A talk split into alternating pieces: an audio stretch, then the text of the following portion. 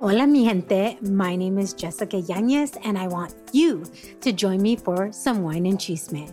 The Wine and Chisme podcast was created to amplify voices across communities of color, all while drinking a glass of wine. From wine talk, interviews, and recaps of all things pop culture, join me every Wednesday for the Chisme. Please make sure to check out the Wine and Chisme podcast and other amazing podcasts as part of the Latina Podcasters Network.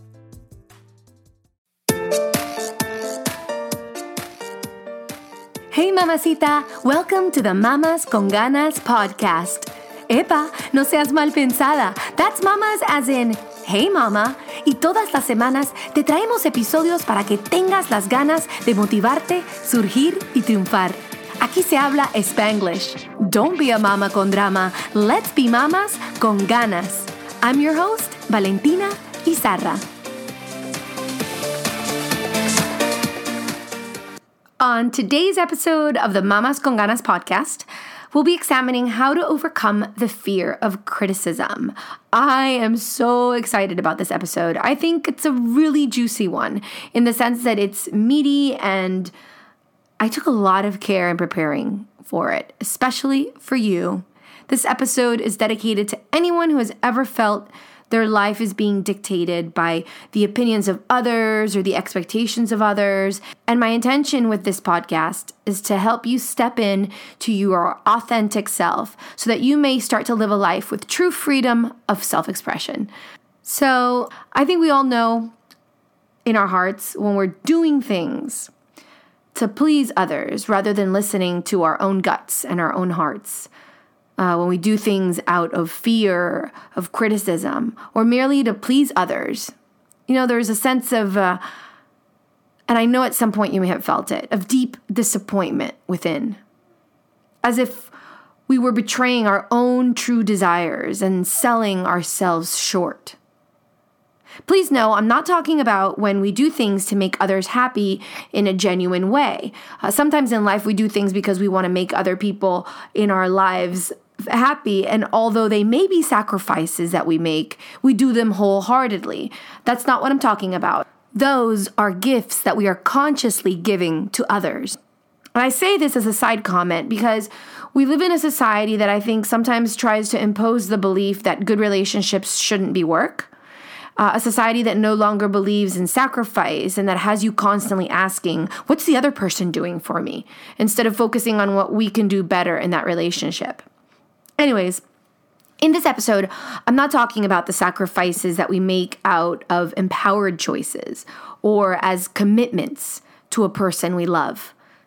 Today, I'm talking about when we choose to act uh, in a certain way merely because we fear what others may think if we act differently. These choices are disempowering because they leave us feeling restrained, and somewhere deep inside, we know we're being inauthentic, meaning we secretly wish we were choosing to do something else. For example, let's say you wanted to be a teacher, but your parents told you to study accounting, and so you did, but you still wish you, you had become a teacher. Or let's say you've realized you no longer want to do what you're doing, but you feel stuck because what would others think of you if you quit your job and pursued your real passion? And maybe it's not even that extreme, and you merely want to start a business on the side, but are afraid of what others might think because you've never done something like that, or perhaps you're fine with your career.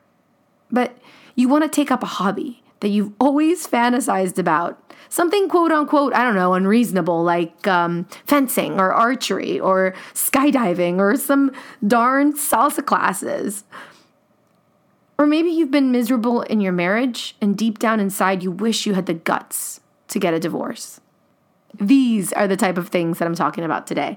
So think about something you've always wanted to do or be a part of, but you haven't because you worry about being criticized or ridiculed something that's been tugging at your heart for years. In my experience, if it's been tugging at your heart for years, it ain't likely gonna go away, mamacita.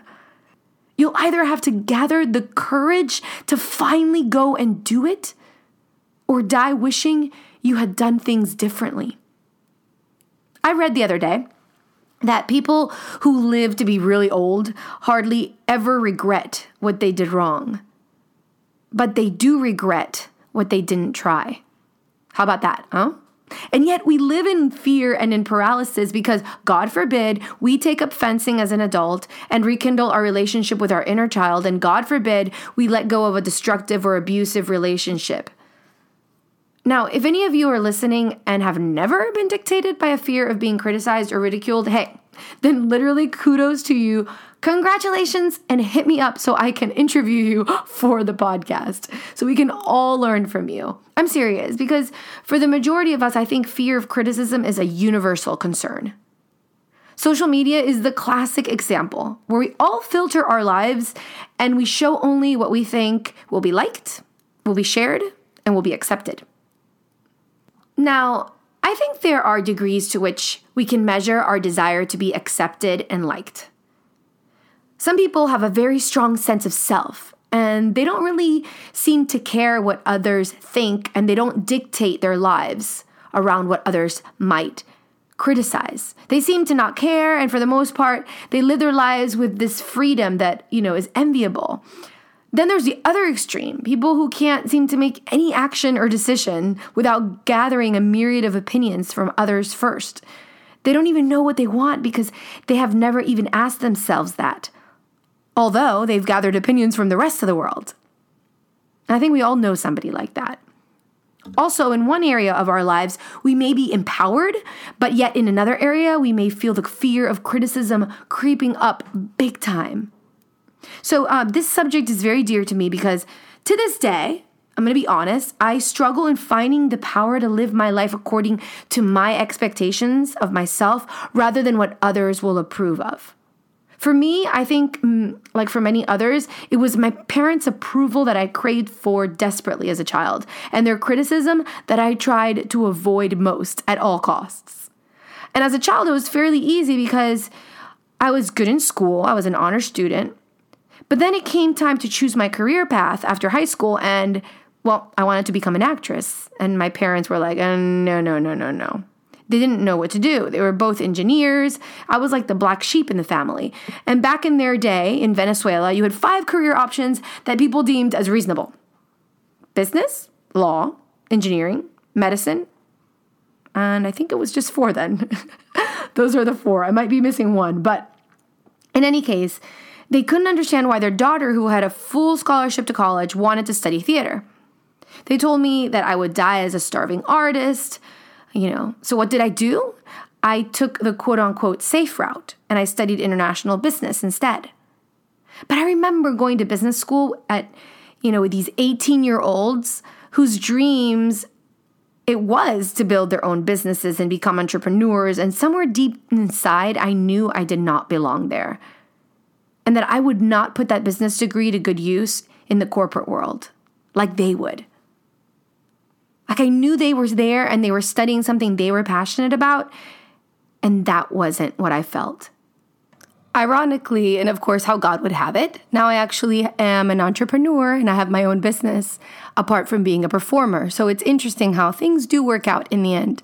But back then, my mind was elsewhere all of the time. I mean, I still got the grades, but it was like going through the motions. I wanted nothing more than to be in acting classes, dancing classes, singing classes. Deep down inside, all I wanted was to be rehearsing and performing. And I know this annoyed my parents. I could tell. They always told me I had potential, but my mother wanted me to use my potential in a courtroom, for example. And she'd tell me things like, Valentina, you'd be great as a lawyer.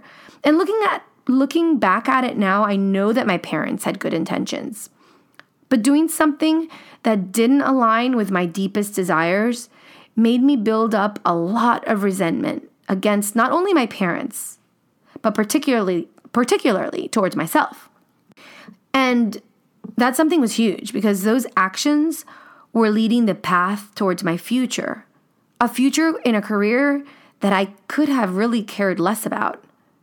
And I learned something when you aren't in alignment with your deepest desires, something inside you it seems to die and shut off. Life just loses its zest. Interesting thing is, I was good at hiding it because I had my artistic outlet still.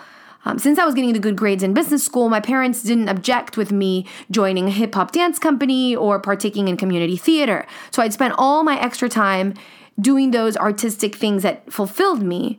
But the path that I was building for myself wasn't a career in the arts, it was a career in, in business. And even when I was doing, like, for example, the community theater, it, that was a bit frustrating because most people doing it, they were doing it as a hobby, a hobby. Whereas I took those productions, like those, you know, community theater productions, as serious, as serious as if I was doing a Broadway play. So when the other people there loathed the thought of having to memorize lines, I was always praying for like the most dialogue. The thought of having to memorize pages upon pages of dialogue was like heaven. I would daydream about it. Seriously. I know it might sound weird, but on the opposite side, for business school, I would study the bare minimum just to get good grades. It was like I was two different people when I was going from one environment to the other. In one environment, I was passionate, I was responsible, I was on time, I was thirsty, thirsty for more. And in the other, I was disinterested, I was bored, and I never went the extra mile. So now that I've told you a little bit of my story, I want you to think of your life and go to a time where you did something to please your parents or perhaps a peer group or somebody, and you were just going through the motions. You knew you belonged somewhere else, and you felt that you were selling yourself short. I'm also going to ask you do you live your life as a constant people pleaser? Is there someone's opinion that you value higher than your own? Now, I don't have any regrets with what, you know, my story was. I truly believe, and looking back at everything now, I know that everything happens for a reason. And I learned a lot of valuable lessons in business school. Um, and I also went to journalism school uh, apart from that. Plus, I was able to hone in on my acting skills, anyways, and become a professional working actress in the long run. But I know many people who stop doing the things they love. It's like their lights go dim. And usually they stop doing the things they love because of what others might say or because what they convince themselves is the reasonable route. Some stop doing things because, for example, they convince themselves it's no longer appropriate for their age. I mean, whatever that means, but they think to themselves, oh, I'm too old to take a dance class, or I'm too old, you know, to take an art class. And, and they stop doing those things because they put limits, those limits on themselves, those limiting beliefs. And age, I have to say, is a funny thing because on the one hand, it can make you more fearful and aware of what you're not supposed to do, quote unquote, or it can propel you to be more courageous because at some point you look back at the time that you've wasted on the things you didn't really care about and you feel the clock is ticking. You really do feel that clock ticking.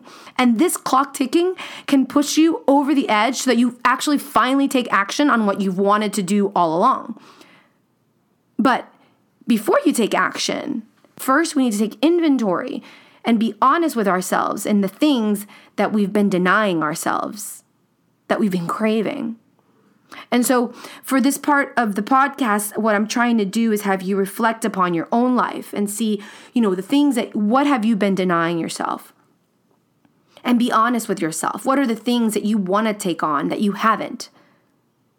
Are you questioning yourself constantly? Do you question your choices? Do you tell yourself, I must do this and should not do that? Do you not take part of an activity, a cause, or do you play it safe all of the time simply because you're afraid of what others may think?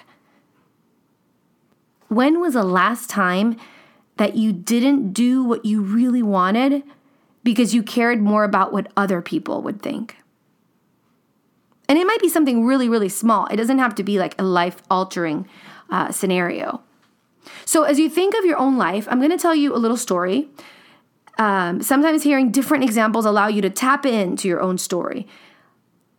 And like I said, that's the point in me sharing my experiences so that it triggers reflection in your own life. So recently, this is a very recent story. And it's a little story. Um, I went back on a I went on a callback, and I so I had an audition. Um, you know, I thought I did well and I got the call back. And when I went to the call back, I thought I nailed it. Like I was like, yes, I got the job. Like, you know, you walk out confident. And then the morning after, I found out that I didn't get chosen. And I literally cried myself in the like in the car. I was on my way to drop my son Luciano uh, to his tutor. He's he's in homeschool right now and he has a tutor. So I was on my way to to take Luciano to his tutor and I had put a Madonna song. so I'm a huge Madonna fan since I was like seven years old, and uh, I put Madonna on when I want to feel like stronger. So I put a song, and I was singing in the car until I wasn't, and I was like doing the ugly cry. And my son turns around when he realizes that I'm crying and he's like, Mommy, why are you crying? Did Madonna die? And I was like, No, no, thank God. like, she's actually going on tour this year. Mommy's crying because I didn't get the job that I auditioned for yesterday. And I'm feeling very frustrated, but I'm going to be okay. and then I was like, oh. um, anyways, interestingly enough, um, when I thought about it, I realized I hadn't even wanted to go for that job in the first place. I think I wanted the job more so that I could impress the casting director and my agent. So, fear of criticism always seems to creep in, even when I least expected. Boom. So, the episode, I did a, a previous episode on accountability, and I talk a lot about taking the pilot's seat in your life. And if you didn't listen to that episode, I recommend it.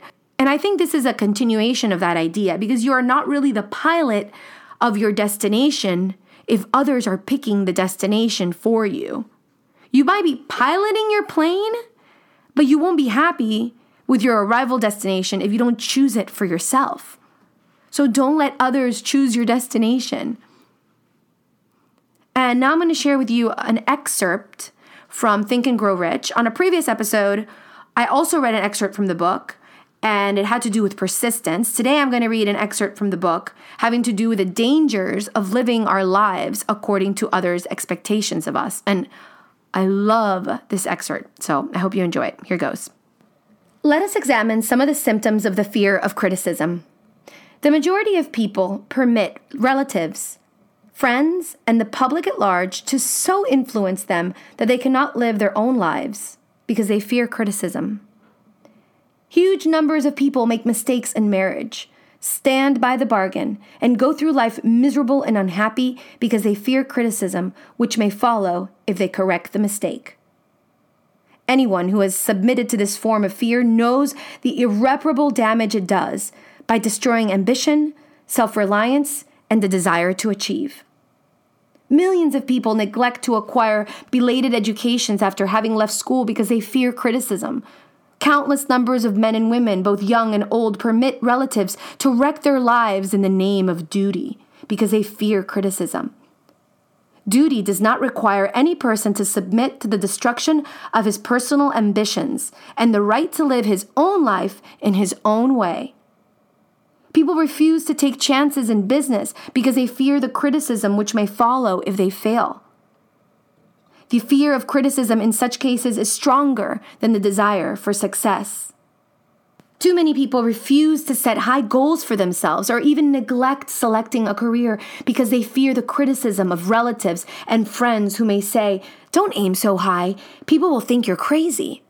When Andrew Carnegie suggested that I devote 20 years to the organization of a philosophy of individual achievement, my first impulse of thought was fear of what people might say. The suggestion set up a goal for me far out of proportion to any I had ever conceived. As quick as a flash, my mind began to create alibis and excuses, all of them traceable to the inherent fear of criticism. Something inside of me said, You can't do it. The job is too big and requires too much time. What will your relatives think of you? How will you earn a living? No one has ever organized a philosophy of success. What right have you to believe that you can do it? Who are you anyway to aim so high? Remember your humble birth? What do you know about philosophy? People will think you're crazy, and they did. Why hasn't some other person done this before? These and many other questions flashed into my mind and demanded attention. It seemed as if the whole world had suddenly turned its attention to me with the purpose of ridiculing me into giving up all desire to carry out Mr. Carnegie's suggestion. I had a fine opportunity then and there to kill off ambition before it gained control of me. Later in life, after having analyzed thousands of people, I discovered that most ideas are stillborn and need the breath of life injected into them through definite plans of immediate action. The time to nurse an idea is at the time of birth. Every minute it lives gives it a better chance of surviving. The fear of criticism is at the bottom of the destruction of most ideas which never reach the planning and action stage. So, I'm sharing that excerpt with you from Think and Grow Rich by Napoleon Hill, the book, because I think it shows just how debilitating fear of criticism can actually be. It has the capacity to destroy almost any good idea that we come up with. And if we don't breathe a life into these ideas, they will be killed off by the fear of criticism faster than we can count one, two, three. Okay, so now that we've delved deep into examining how perhaps fear of criticism shows up in our lives, how powerful and destructive it can be, uh, here are a couple of tips I want to share with you on how not to care about what other people think of you and how to live the life that you want. Okay, so number one, realize that no matter what you do, there will always be haters, girl. Even when you think you're doing what will please the most people, some people will still criticize you. Yep, some people are going to dislike you no matter what you do, and there's simply nothing that you can do about it. So, isn't it better to at least be true to yourself and make yourself happy along the way? Don't waste your time on pleasing everyone because it's an impossible battle to win. Number two, remove yourself from the naysayers. Like, yesterday. Immediately. You need to stay away from negativity at all costs. Because if you're trying to take a courageous action, you need courageous people around you. So you need to avoid people who bring you down, who judge you, and who don't challenge you to take on that which you love and that which makes you happy. Number three, look to those who are actually making those things happen and accomplishing those goals that you desire for yourself. They will be your inspiration, perhaps your mentors, and they will keep you motivated to keep going. So if you want to run a marathon next year and your entourage thinks you're crazy, find people who have done it, who will tell you it's attainable and possible, and who will root for you. Or look online for the inspiration. There is a support group for everything and anything online these days. Number four, Mamacita, you've got one life to live. That's it una vida solamente. So live it up to the fullest. It goes super fast, and today is the youngest that you'll ever be again. Yikes! Yes, I know. Have you seen that video of that man skydiving at 90 because it was like on his bucket list? That video does exist. Can you imagine what his family must have thought when this 90 year old man, their grandpa or their great grandpa, was skydiving? They must have thought, está loco. Our grandpa is crazy. What is he thinking? But you know what? He did it anyways. And boy, that expression on his face of happiness after he did it is like priceless. So if you're 90 and listening to this, it's still possible. And if you're not 90 and skydiving is on your bucket list or whatever's on your bucket list, don't wait until you're 90. Just do it. Dale. Number five, don't overthink things so much. Too much analysis produces paralysis. Ah, so true. I'm to say I'm to say that again because we need an amen there. Too much analysis produces paralysis. Just do it. Take action, take control of your thoughts, and shut up that vicious voice in your head that spews only doubt and criticism. We all have this voice in our head that criticizes us, and we really need to make it stop. And that's the voice of that really stops you. It's not the voice of others, it's the voice that's telling us what others might be thinking and assuming what others might say. And how do you take control of this voice and your and these thoughts? It's very simple. You focus on something else. You shift focus. And you can shift focus if you do it with intention. So when that voice, that negative voice pops back in your head, literally, I tell it to shut up. I'm like, hey, hey, hey, hey, you're not welcome here. and you tell it, I'm not listening to you right now, and then I intentionally shift focus. Finally, number six, remember you're born in this world alone and you will die alone. And I don't mean to sound tragic or hopeless, but rather I want to remind you that when you go to bed, you're the only one resting your own head on your pillow. We are alone in the sense that nobody experiences our life's journey with us, and everyone else is wrapped up in their own bubble of their own problems and their own issues. So it's really useless to worry about what others think of us because while we worry about others' opinions about us, they in turn are worrying about what we think of them. And what we're thinking about them is not that much, just like they're not preoccupied with us either. Make sense? Okay, so I hope this episode brought you some insights. My wish for you, my dear wish for you is courage, mamacita, courage to live your own life according to the dictates of your true desires rather than in the fear of what others may think. May you breathe life into your beautiful and authentic ideas. And don't forget to share with me how you overcome your own fear of criticism in your life. Or perhaps share with me how you struggle with this still. I'd love to know. You can leave a comment on our website under this episode's blog post, www.mamasconganas forward slash overcoming fear of criticism. Also, on our website, mamasconganas.com, you can subscribe to my newsletter. Be sure to subscribe if you want to receive free tips on empowering your life and if you want to be the first to know when we release new podcast episodes. Hey, it's Valentina. Espero te gustó este episodio de nuestro podcast. If you liked it, or if any of our content has inspired you in any way, I'd be ever so grateful if you showed us some amorcito by reviewing us on iTunes or wherever you listen to us. Every single review will help us reach more mamacitas so they can live their life con muchas ganas. It's because of you, our listeners, that we're able to create contenido para otras latinas. Un millón de gracias por suscribirte, escuchar y compartir con tanto amor. Si tienes preguntas, comentarios y más, puedes visitar nuestra página web mamasconganas.com o seguirnos en las redes sociales arroba mamasconganas. You can also write me directly at info at mamasconganas.com. Hasta la próxima, es Valentina recordándoles, don't be a mama con drama, let's be mamas con ganas. Besitos.